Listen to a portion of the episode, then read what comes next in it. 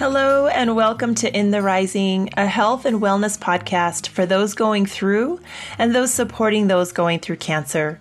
My name is Bettina Brown and I'm board certified in physical therapy, wound care, and lymphedema. And you know, for me, cancer is very personal.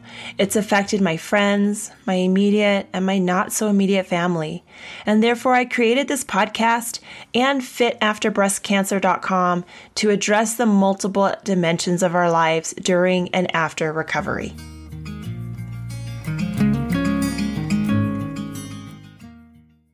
Hello, I'm really excited to talk to you about something I came across the other day.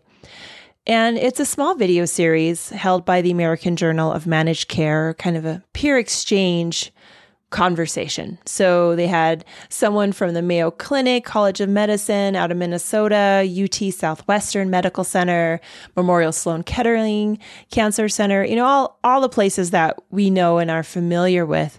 And they had a panel of different physicians that talked about different things, uh, the patient journey, clinical presentation.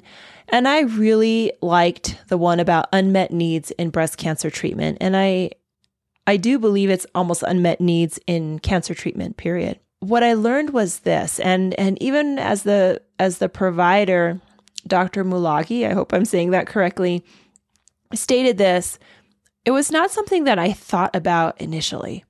And she went on to describe that she feels one of the greatest unmet needs is from detection to diagnosis.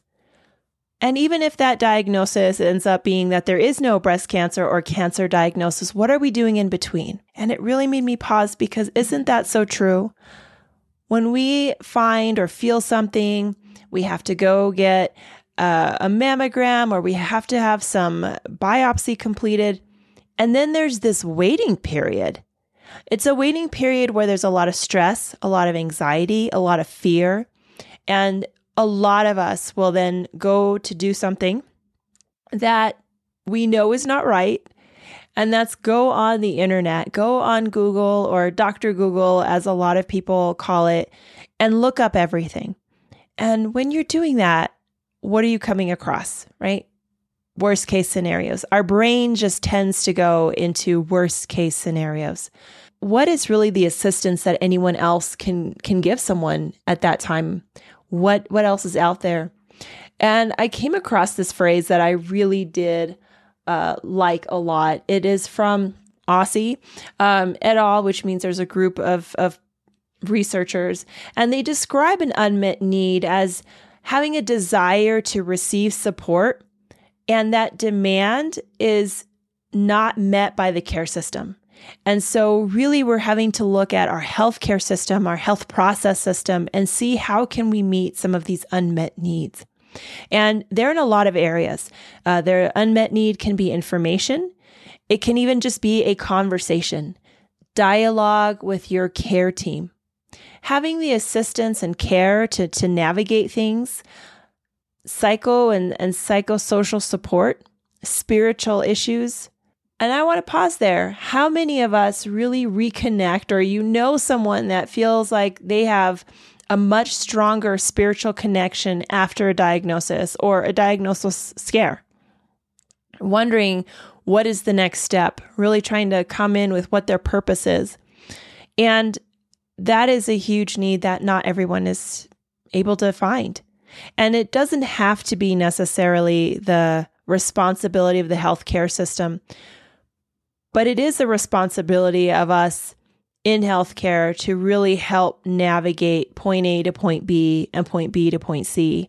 We've done a really good job with learning so much about who belongs with what kind of treatment. We've learned so much about genetics. We've learned so much about different medications.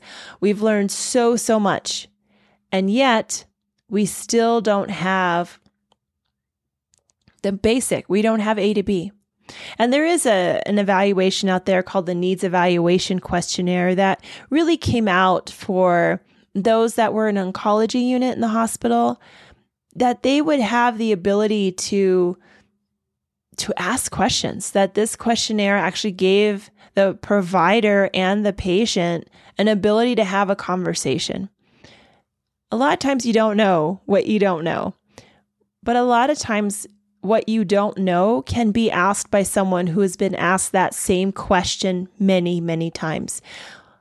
As the healthcare system continues on and they learn their systems and they learn what the next steps are, they have the opportunity to develop something better. And I know this. I know I've seen it myself and I've been a part of that myself. And I think it's important then to, one, as a patient, actually open up about what your needs are. Open up about what your questions are. And that does mean there's a, a little responsibility on our side as a patient as well. Come with your questions, whether you feel that they are um, of value, because I've heard that so many times. Well, I didn't want to bother them with my questions. They're on the clock. Bother them with your questions. This is what they went to school for. This is what they went into this area for, to provide answers to questions. There are a lot of questions that they may have themselves, but they're here for you and yours.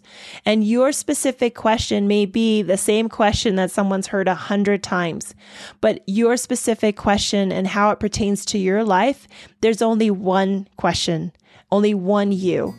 And make that count.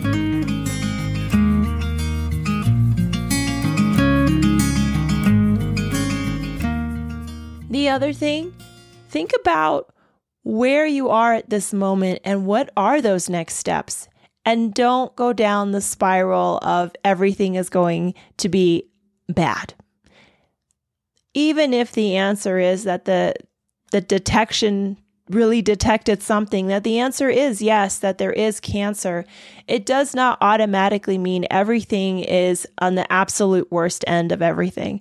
And that is where our brain goes. It is where our mind goes. And that's that's actually a human experience. And give yourself that self-compassion to allow that experience. But also give yourself the opportunity to not be at the level Z, right? That you're on A, still working with B, but it does not mean that it's a straight shot to Z and that everything's over.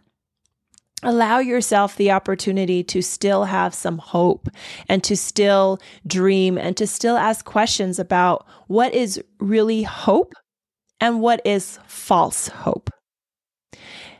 And on to three, I would ask some questions and look for support. I've had guests on here before that have in various ways talked about support. And just because it is only you and you're, you have your own perception, you yourself are also kind of alone. And it just is a different conversation when you talk to other people that feel that same alone. There is camaraderie with that. There is kinship with that. There is connection. And so support does not have to be sitting in a room with everyone's chair in a circle and you're having this conversation. I've had so many people say that their biggest support were the people they met on Facebook. I've had people say that their support actually came in the form of having a quick conversation at the grocery store with someone who just gave them a smile or gave them a, how's your day going? Their support came in different ways. Their support can also come from nature and enjoying being outside, bathing in nature, and feeling just connection with something bigger than themselves. It is okay to look for that support. It does not mean someone is weak. It means someone is also strong in their ability to be vulnerable. And in that vulnerability, that's where we build a lot of connection. And the other thing I would also extend from what we have learned is go ahead and do some your, of your own research. And even though I just talked about Doctor Google, what about asking questions behind those questions? Do some research and don't be intimidated by all the letters that people have after their names, because they sat in a lot of uh, classes and, and really you get those. And I have, I have a few myself. You get a lot of that from regurgitation. You don't get it from compassion and you don't get it from experience. A lot of times you get it from really learning, really reviewing. But what about yourself? You can get your own P H D in anything that you want, and you don't have to have any formal education. Real wisdom comes from asking questions. Yes, there are some studies out there, but what about this? Or I'm curious about that. If something seems a little woo-woo to you, but you're interested in it, you're about looking into nutrition, you're about looking into different pathways, go ahead and explore them. There is no right answer. There is no wrong answer for you on your journey. But having the ability to, to open up conversation, to open dialogue about different things that may be unmet for you is so important. And lastly, what I've come across from so many clients and patients that I've had is this kind of practice of looking at your unmet needs helps people realize that some of these needs have been unmet for quite some time. We don't often have a relationship need suddenly when we have a diagnosis or when we're going in that phase, which seems like it takes forever from detection to diagnosis or detection to study. We may have had that need for a long time. Maybe this episode of diagnosis to detection and detection to diagnosis may awaken you to realize that you have had a spiritual gap for some time. Looking at this as an opportunity to have your eyes open and your heart open and your mind, maybe in a place where you can build that connection and a stronger value and a stronger sense of self because of this experience, regardless of the answer. And there's a lot of value to that.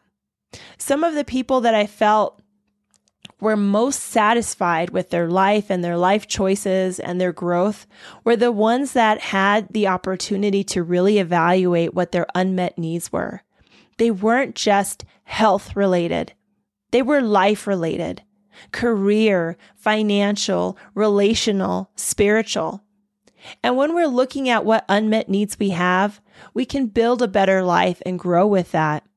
And having this circumstance, even though it's not one any of us, myself included, would ever want, maybe there is just a little bit of a silver lining that we will have the opportunity and the pause, the, the time out that we didn't look for, but is here to really look at those needs. And for today's power quote, I am going to share Amy Poehler's, "It's never overreacting to ask for what you want and need." And I like that quote. I think we can live by that a little bit more. It's not overreacting. It is a normal reaction. I thank you so much for your time today because you know what? It's something we don't get back. And if you feel that this podcast was something that brought you joy or gave you an aha moment, or you know someone that would benefit, I invite you to share it. We never know what kind of change we can lead if we put this in the hands and ears of those that need it most. And until next time, let's keep building one another up.